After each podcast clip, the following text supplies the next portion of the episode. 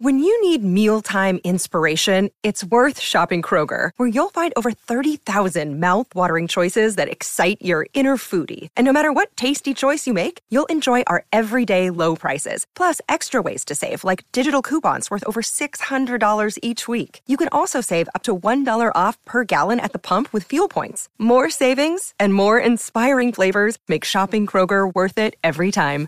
Kroger, fresh for everyone. Fuel restrictions apply.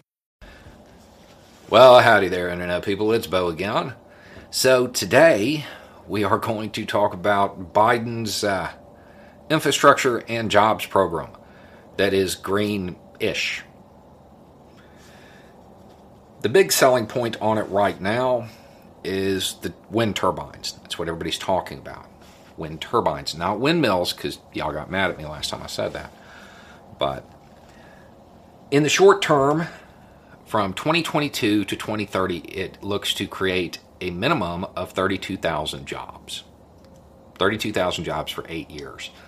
That is the low end of the estimates I could find. That's the construction phase. That's where stuff's being built, ports are being revamped to accommodate everything, that kind of stuff. There are 6,000 permanent jobs in it. All that sounds good. The turbines themselves will generate 30,000 megawatts in the short term, expandable out to 110,000 megawatts. That's good. Biden set a very ambitious goal. Um, he wants our grid to be carbon neutral by 2035, I think.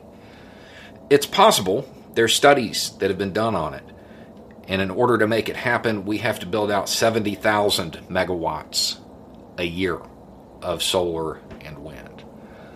So while the media is referring to this as ambitious, audacious, dramatic, massive, whatever, it's going to take this program and a whole lot more like it to make that happen.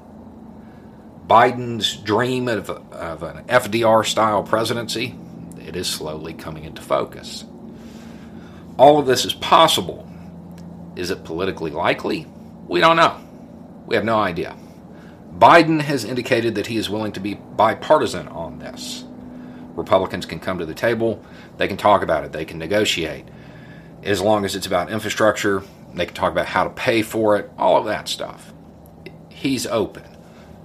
Congress, Democrats in Congress, are setting the stage to do it by themselves. They don't believe Republicans will come to the table on it. Biden is saying he wants all this done this summer rather than now. And I don't think that's an accident. This summer, if everything goes according to plan, Biden is going to have a whole lot of political capital. We will be vaccinated and taking road trips. The economy will be back on track. And the perception, the economists can tell you whether or not it's really what happened, but the perception will be that the stimulus package is what turned the economy around. Maybe it is. I don't know. Not my area. That's going to uh, get him a lot of leeway with the American voter. So then Republicans are going to have to decide do they want to come to the table and try to be a part of the next big package that is going to create 32,000 jobs just in time for the midterms?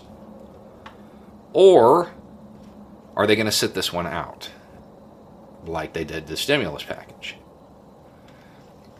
I don't think that uh, the timing of that's an accident. That just seems too. Uh, it seems like it would take a lot of work to have that many coincidences line up.